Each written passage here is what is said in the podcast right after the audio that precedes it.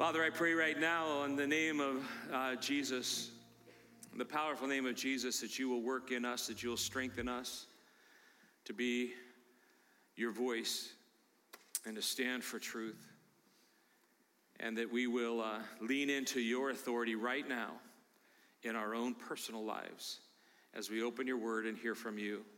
So guide us by your Spirit, can bring conviction into our hearts and our lives and change us today, I pray. In Jesus' name, amen. Go ahead, have a seat, grab your Bibles, and turn to First John. We're going to jump right in because I totally messed myself up earlier in the service on time, okay? So I'm going to make it. I am. The clock says I have 33.54 seconds and um, 33 minutes. Not 33.54 seconds. That would be a bummer. First John chapter 2 is where we're going to begin and go into chapter 3 as we continue in our study of um, in this series called Will the Real Christians Please Stand Up? And today's message is this today's message is sin and salvation. No flashy words, no flashy, um, cute little title. It's just straight up. And here's what I want you to understand that sometimes we need to crack open God's word and we need to um, dive deep. And today we're going to dive deep into some theological things um, as it relates to, to the church, as it relates to us as individuals and our walk with God. Okay, so you, um, you feel up to that? All right, because we're gonna we're gonna go deep in a couple of things, okay? And so just hang on with me. You know, drink some more coffee right now and, and wake up because these are some very important things that we need to know that John, well, actually, the Holy Spirit made sure John wrote down because he wanted us to know this um, today, all right? So, as we jump into this passage, there are some identifying marks that are embedded into each person hear me now, that's a legitimate child of God, not a pretend child of God, not a I think I might be child of God, but there are some identifying marks embedded into every legitimate child of God that proves that they are a legitimate child of God. You got that? I didn't did I lose you in that? That's what we're going to work on. In fact, John dedicates the entire book to holding up a magnifying glass to some identifiers like, and I think you have them in your notes there to fill in legitimate Christ followers love deeply, obey faithfully, live authentically. I'm going to repeat this, so just relax. Know Jesus completely, and the result of all of that is that God's people will believe confidently.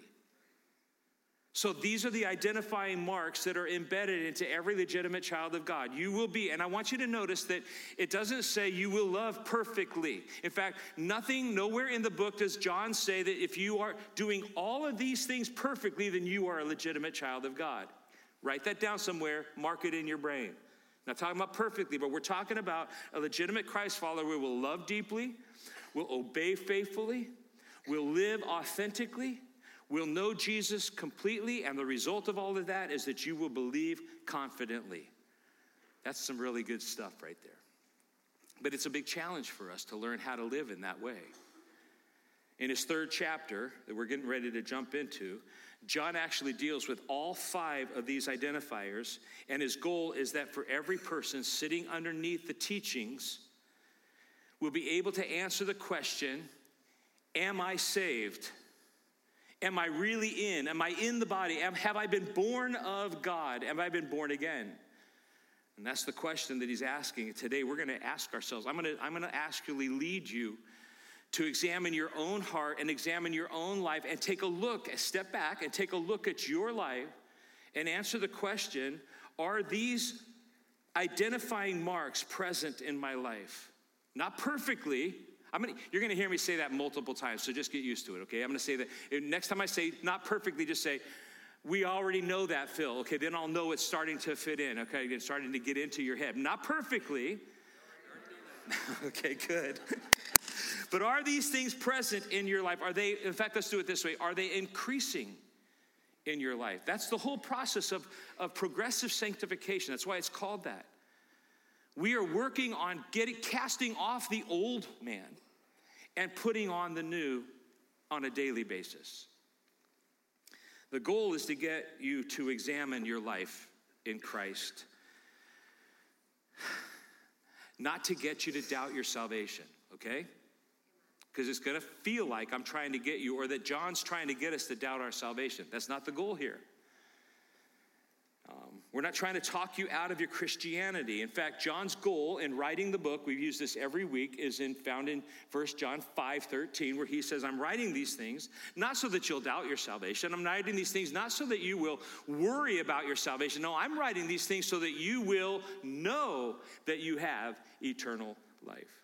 He wants us all to know that we are legitimate children of God. So there's one big point that we're going to deal with today, and then we're going to work on some more um, in the weeks to come. But here's the big one main idea that we're working on today, and that is that a legitimate child of God continues in Christ's righteousness. A legitimate child of God continues in Christ's righteousness. I would encourage you to underline three or four times Christ's righteousness because it's not yours. And we're going to work on that in just a little bit. So let's go and begin with 1 John 2 28. And now, dear children, continue in him. There it is, okay? So that when he appears, we may be confident and unashamed before him at his coming. If you know that he is righteous, then you know that everyone who does what is right has been born of him. John wants us to know that Jesus is coming back. That's a perfect spot. I set you up perfectly to just shout.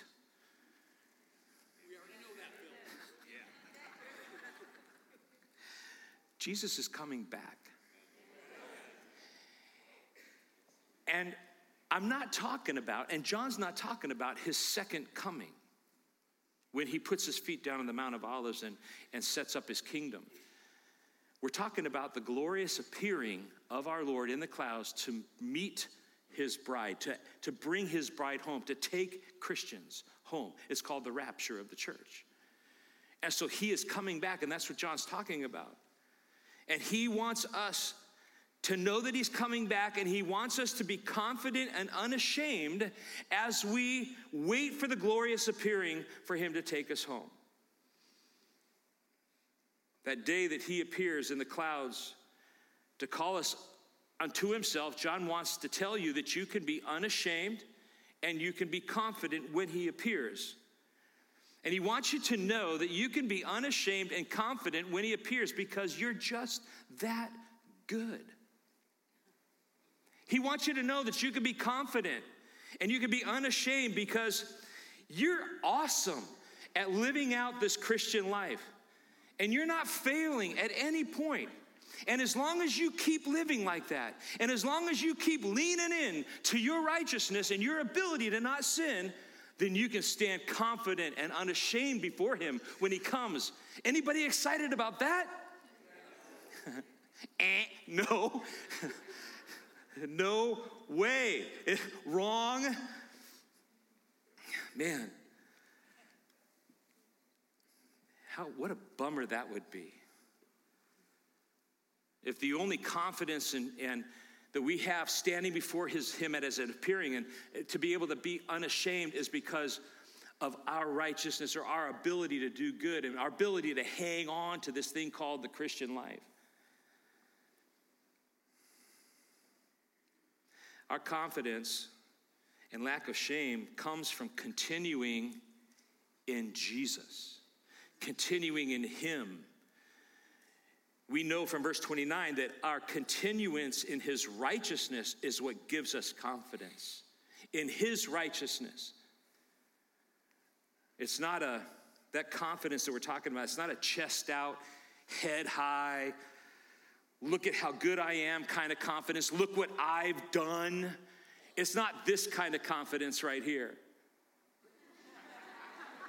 I mean, can you believe that the guy is putting his picture on gas pumps all across the nation telling you I did that. That's not. He did do that. And he's continuing to do that. now, I'm serious, he is.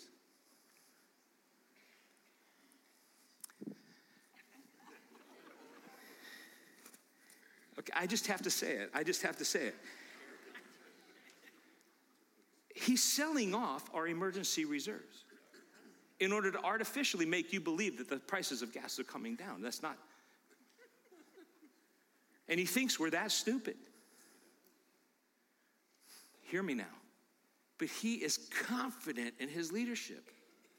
They, whoever they are that's telling him what to do, they're confident that they're leading us down the right path. I can just tell you something do not have any confidence in the flesh. If you have confidence in your flesh, you're toast because you cannot, you cannot live up to the righteousness that God requires. It's it's not rooted in ourself, you guys. Our confidence in the unashamed position that we have before God is not in ourselves. Our confidence is rooted in righteous living and our right standing before the Father, made possible, and you can't miss this. You have to hear this loud and clear. Made possible only by our Lord Jesus through the power of the Holy Spirit at work in our hearts, because without that, we could not be righteous enough.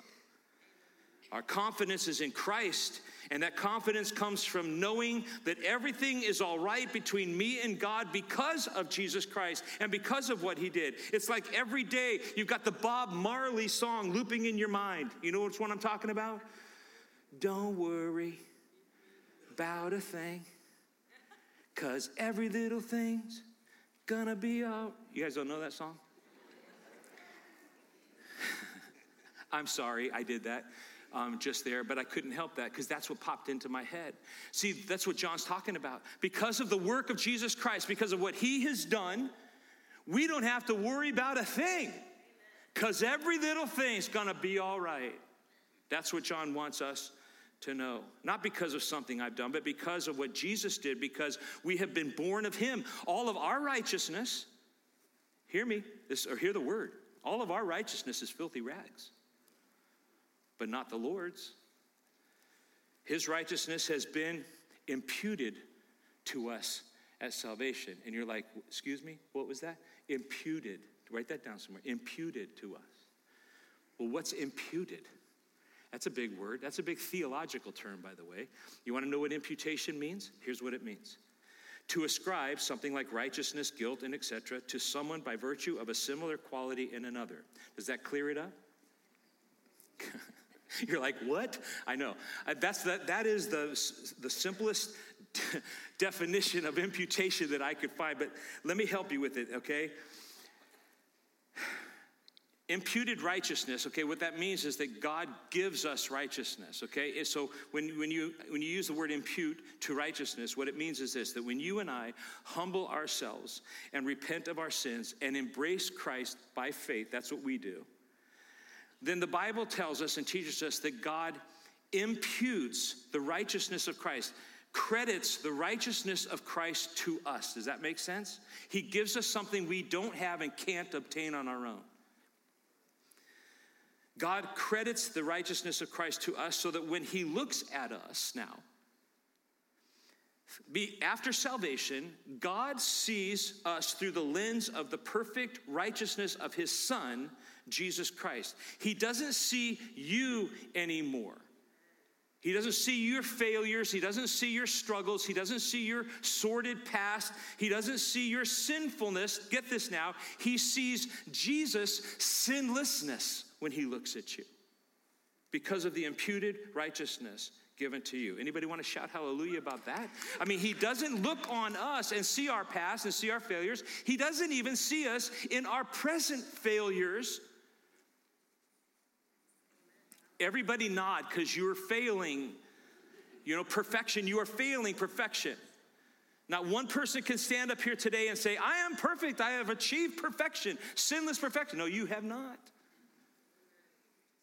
Thank the Lord that it's not dependent upon that. It's upon Jesus' righteousness being transferred to us, being given to us, being credited to our account. But it's not just that. I want you to see it's even deeper than that. Here's a graphic I want you to see on imputation.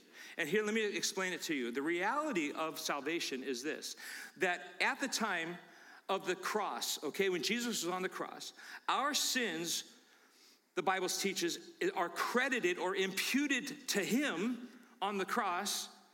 And on the cross, his righteousness is credited or imputed to those who would receive him by faith through grace.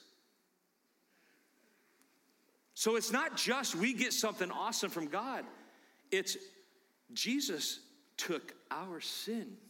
2 Corinthians 5:21 helps us see this. It says God made him Jesus who had no sin to be sin for us so that in him we might become the righteousness of God. Do you see it? Our sin accredited to him who knew no sin. He took that upon himself. He suffered the wrath of God upon himself for our sin, and then he gave us what we couldn't have on our own. He imputed to us his righteousness. And so now we stand before the Father clean. Praise the Lord for that. There is therefore now no condemnation for those who are in Christ Jesus. God sees you not as who you were, but now He sees you who you are in Jesus Christ. You are cleansed, you're forgiven. You're redeemed, you're accepted, and you've been adopted. There's no shame, there's no guilt as we stand before Him. But not because of you, because of the work of Christ for you at Calvary.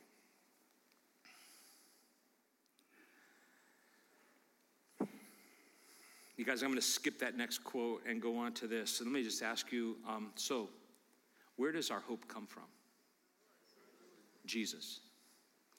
Where does our life come from? Jesus. Where does our righteousness come from? It's not yours. So then, who is our confidence rooted in? That's what John wants you to know. My hope is built on nothing less than Jesus' blood and righteousness. I dare not trust the sweetest frame, but wholly lean on Jesus' name. On Christ, the solid rock I stand, all other ground is sinking sand. Verse 29 says in 1 John 2 If we know that he is righteous, and we do, then you know that everyone who does what is right has been born of him. Or we can say it like this If you have been born of him, then the practice of righteousness that you do is proof that you have been born of him because no one outside the family does righteous deeds. It's impossible for you to do those righteous deeds outside the family of God and the help of the Holy Spirit. Now, let me just say this. Did you know that there are some who will use this teaching that we're talking about right now as a license to continue in sin?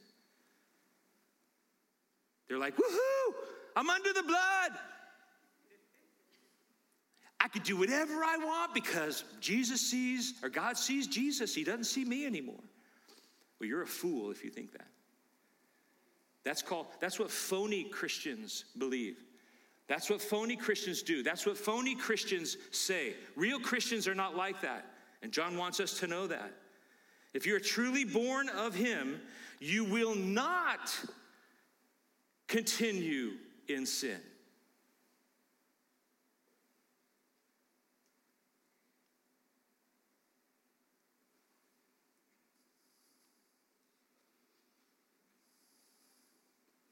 I haven't lost my place in my notes. I'm just letting that sink in a little bit. You see some of your faces. Some of your faces are like, then what's wrong with me? Hang on. If you're truly born of Him, you will not continue to sin, but, John says, you will continue in righteousness. And I've got three reasons that he's going to give us that I'm going to lay out before you and help you see why we continue in righteousness if you're truly born of him. Look at the first one is because of our gratitude for his love. We're going to go to the first verse in chapter 3 right now. He says, See what great love the Father has lavished on us that we should be called the children of God and that this is what we are. And the reason the world does not know us is that it did not know him. Dear friends, we are God's children now. And what we will be has not yet been made known, but we will know that we but we know that when Christ appears, we shall be like him, for we shall see him as he is. If we are truly born again, you and I will do anything for and give everything up for Jesus. Am I right? Is that true? Yes, yes. At least it's what I want to do. And when we truly understand that hell was what we deserved and that heaven is what we're going to get, when we truly understand that judgment is what we deserved and forgiveness is what we have received. And when we truly understand and embrace that we have been given the righteousness of Christ and now we are the righteousness of Christ, no way would we use that as a license to continue in sin. We still will fall, we still will sin. We're going to talk about that some more here, okay?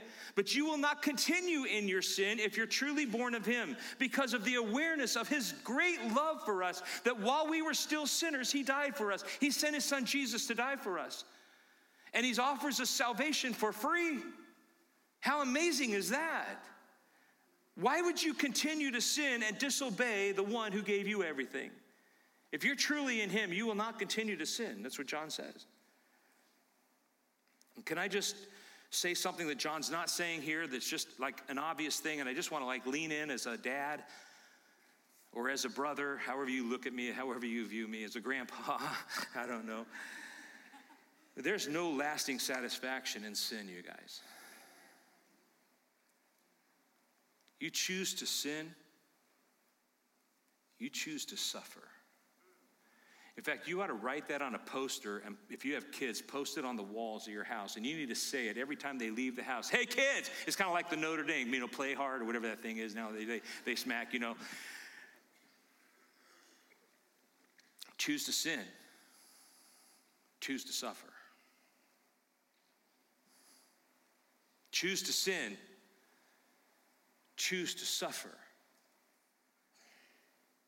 Suffering in sin is not what you've been called to, dear brother and sister in Christ. Suffering and sin is what you've been delivered from. Sin may look good and feel good in the moment, but it bites you in the end every single time. Sin always overpromises and underdelivers, and you know this. You know this. You have experienced it. You, how many times have you gone back to that thing or that thought or that whatever it is. You've gone back and you've you've wallowed in the mud again. Every how many times have you gone back just to think you're going to get some satisfaction and when you get done you're miserable? Am I the only, am I the only one? Do you, you you know what i'm talking about. Sin devastates and destroys always what John wants to tell us is that true, true children of God, legitimate children of God, those who have been born of Him, will do what is right. And our motivation is the gratitude of His love. Look at verse 3 in 1 John 3. Everyone who has this hope, what hope is he talking about? The hope of the love of the Father. How great the love of the Father is, verse 1. Those of us who have this hope in Him, what do we do? Come on, say it out loud. We purify ourselves. You not have it on the screen? 1 John 3 3.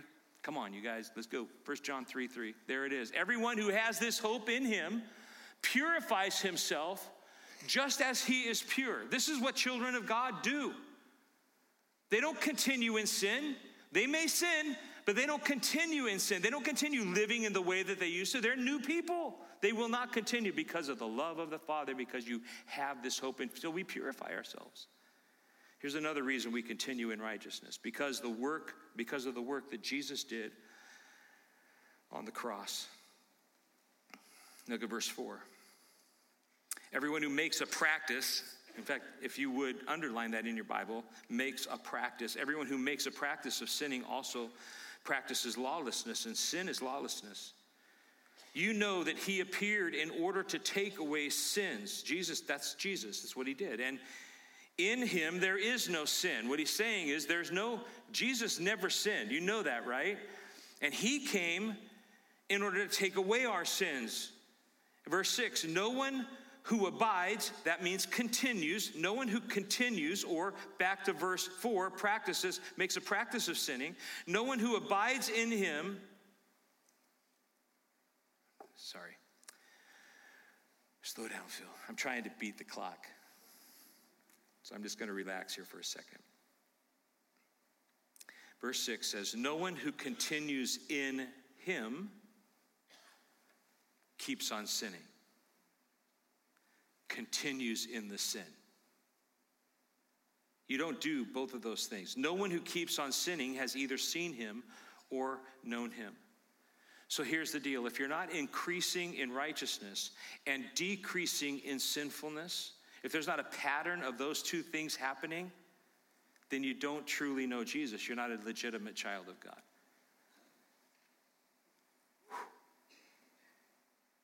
And I didn't make that up under the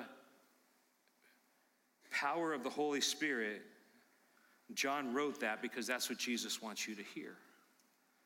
And he's releasing that news to us. In fact, he goes on to say, verse 7 Little children, let no one deceive you. So don't be foolish in this point. Whoever practices righteousness is righteous, makes a living of it, okay? continues in righteousness is righteous, just as he is righteous, and it's because we're in him. But whoever, verse 8, makes a practice of sinning is of the devil, for the devil has been sinning from the beginning. So you can't continue in righteousness and continue in sin at the same time. You can't do that. It, it doesn't work. I'm not talking about, I know I have to keep saying this, but I want you to hear. It doesn't mean we're not going to sin. We are going to sin. But you will now no longer live in your sin because you're a child of God. You are now pursuing righteousness. And when you're pursuing righteousness, you're not pursuing sin. Now, when you're pursuing sin, you're not pursuing righteousness. Whoever makes a practice of sinning, John says, is not born of God he or she is still of their father, the devil. Christ, and here's why because Christ imputed righteousness, his credited righteousness, will lead his people to practical righteousness.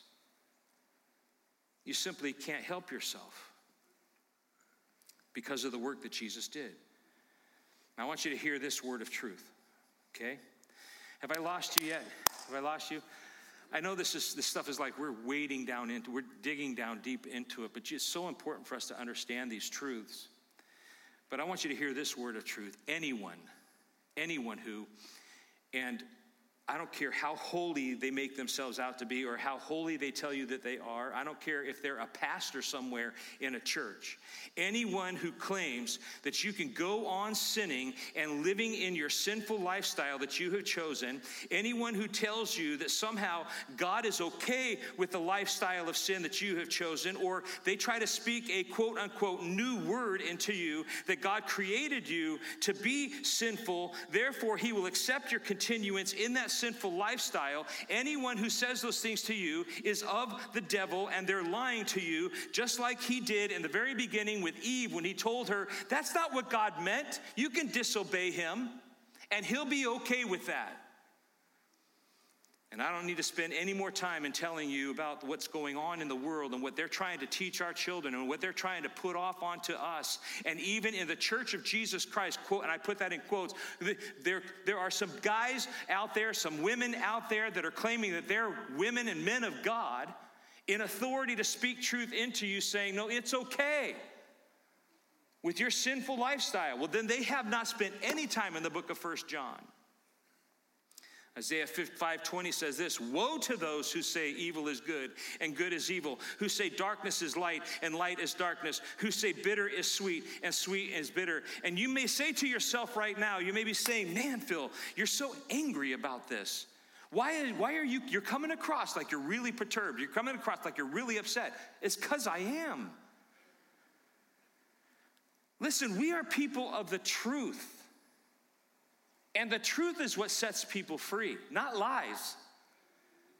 Woe to people who are out there telling people that evil is good and good is evil. And that's what's happening in our world all around us right now. Am I upset by that? Absolutely. Well, what are you going to do about it, Phil? I'm going to proclaim the truth. That's what I'm going to do. And so should you. And every moment of every day, we ought to be out there saying, no, speaking the truth in love. Well, you don't sound very loving right now. Okay, I'm working on it. Speak the truth in love to those who don't understand because they're blinded, my friends. They're blinded and they can't see their way. Verse 8 says, The reason the Son of God appeared was to destroy the works of the devil. Now, listen, the scripture is clear. If we say we have no sin, we're liars. That's 1 John 1 8. We already studied that. Of course, we will sin. But don't miss what we're talking about today. We're talking about continuation, we're talking about abiding. We're talking about continuing a lifestyle of sin versus continuing in Christ's righteousness. Legitimate children of God continue in his righteousness. That's what we're talking about. But those who are in Christ will not continue in sin.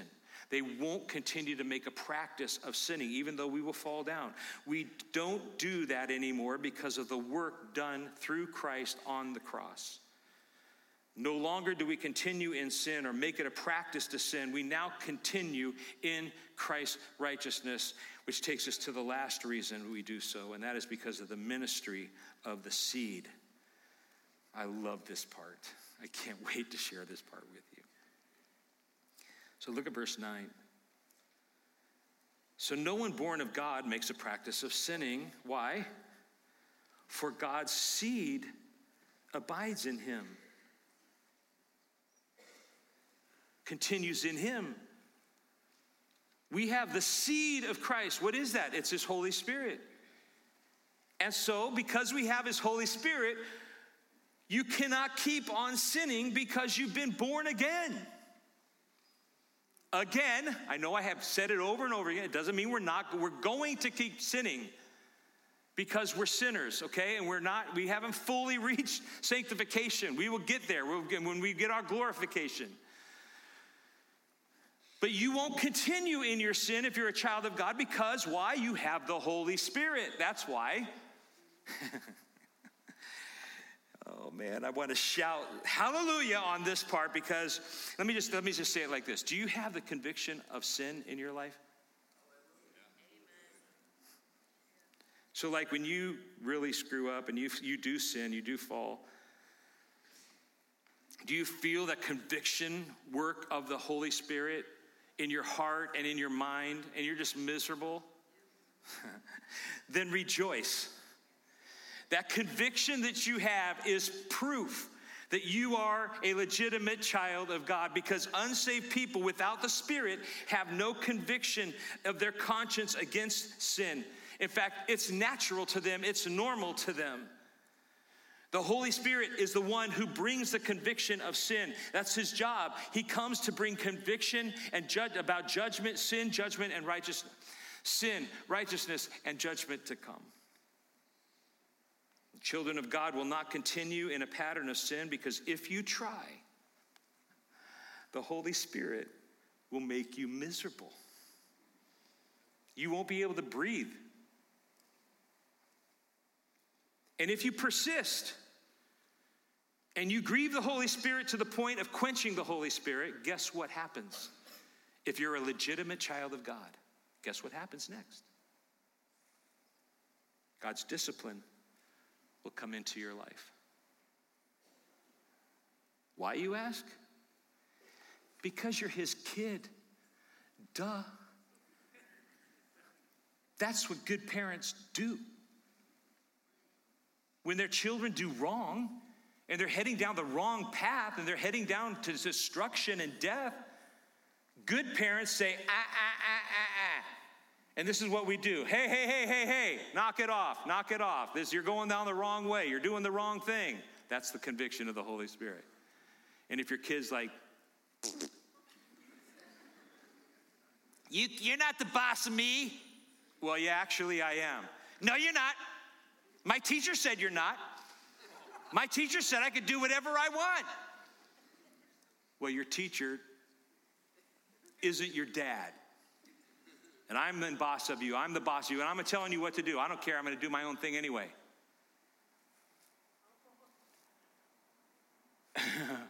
you don't want to do that. No, yeah, I really do. No, you don't. Yeah, I do. Because you're stupid and you don't know what you're talking about. I know how to take care of my life. Yeah, okay.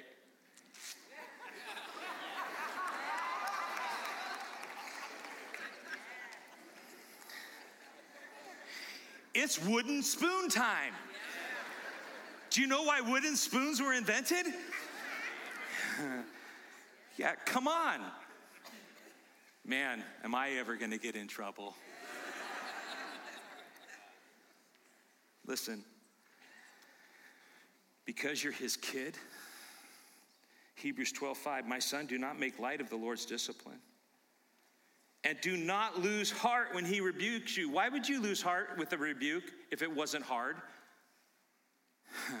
Don't lose heart when the rebuke comes because the Lord disciplines the ones he loves. And he chastens everyone he accepts as his son.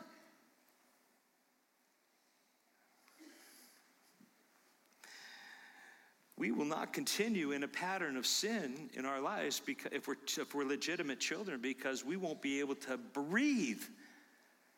The Holy Spirit will do His work. And if you quench the Holy Spirit, then God will step in and do His work. And that discipline is, is, is painful. Look at verse 10 of 1 John 3, and I'm done. This is how we know who the children of God are and who the children of the devil are. Anyone who does not do what is right is not God's child, nor is anyone who does not love their brother and sister. And we're going to deal with that part next time we're together in this. So don't pack your stuff, okay? So I want you to just sit and examine your heart right now. I'm going to ask you a series of questions, and I just want you to examine your heart. Remember the very beginning, the goal of this, why John wrote it, and the goal today in bringing it out is for you to examine, not to doubt your salvation, not trying to talk you out of your Christianity. I want you to examine your heart to know so that you can know that you're a legitimate child of God. So here's the first one Is there an increasing pattern of righteousness in your life? Are you growing in this? It's called progressive sanctification. Are you growing in this? Is there a decreasing pattern of sinfulness in your life? Let me ask you this way Are you living on the victory side of your sinful bent? Here's the third question Is there a growing hunger for God's word and an earnest desire to surrender every part of your heart and life to Jesus and his work, holding nothing back? Are you, are you working at this? And is there an increased desire for these things? Is there an increased desire to please God every day in your every thought and action? Do you have an increased desire to make better choices more often? And when you fall down, get up as fast as you can. Is there a growing sensitivity in your heart towards the Spirit's voice? So that when you start wandering off the path of righteousness, you hear His voice and you begin making the proper course adjustments right away. And here's the last one Do you just want more of Jesus and less of the world? If the answer to those, not perfectly, but increasingly, if the answer to those is yes, Phil, yes, then rejoice and let your heart smile, my friends, for you are a legitimate child of God. Because no one outside the family of God lives like that and has those desires. Those desires only come from the Holy Spirit given you to do those things.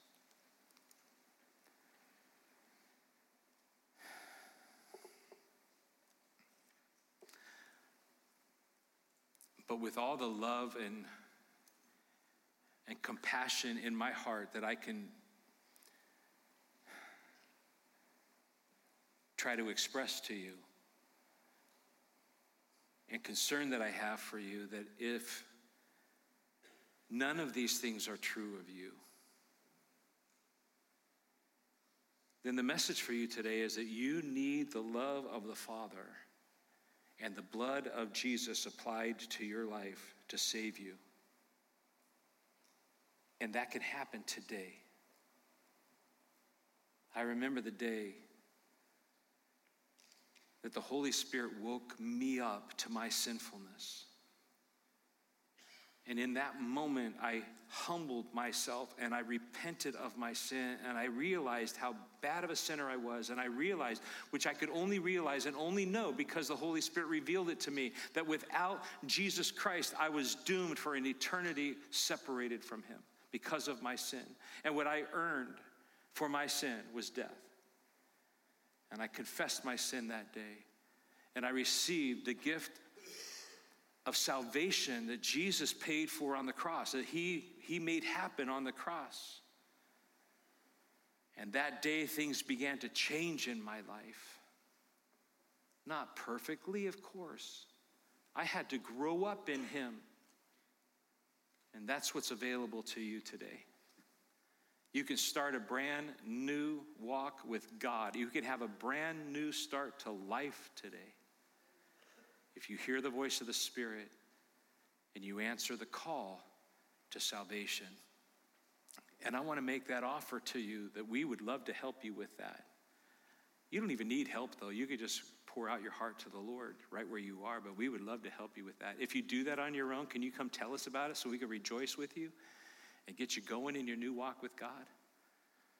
So, wherever you are, here in the room, wherever you are visiting with us and joining us online, our desire for you is to be saved. Let's stand together. Father, help us in this. Um, here's what I just, th- this is the simple prayer I want to pray for all of us. Will you help us in our struggle against this world and all of its allurements and its temptations and against the heart that we have, the bent we have towards sinfulness? and help us because of our love for you, because of the work, Lord Jesus, you did on the cross, and because of the seed of the Spirit living inside of us to live righteous lives so that we can live light, so that we're not quenching the Spirit, so that the Spirit can work through us to bring that light to a lost world. And I pray for anyone who doesn't know the Lord is hearing my voice right now that you'll give them the strength, the courage, and the humility to get saved today. We pray this in Jesus' name. Amen. God bless you. Hey, share some love on your way out with each other, and we'll see you again next time.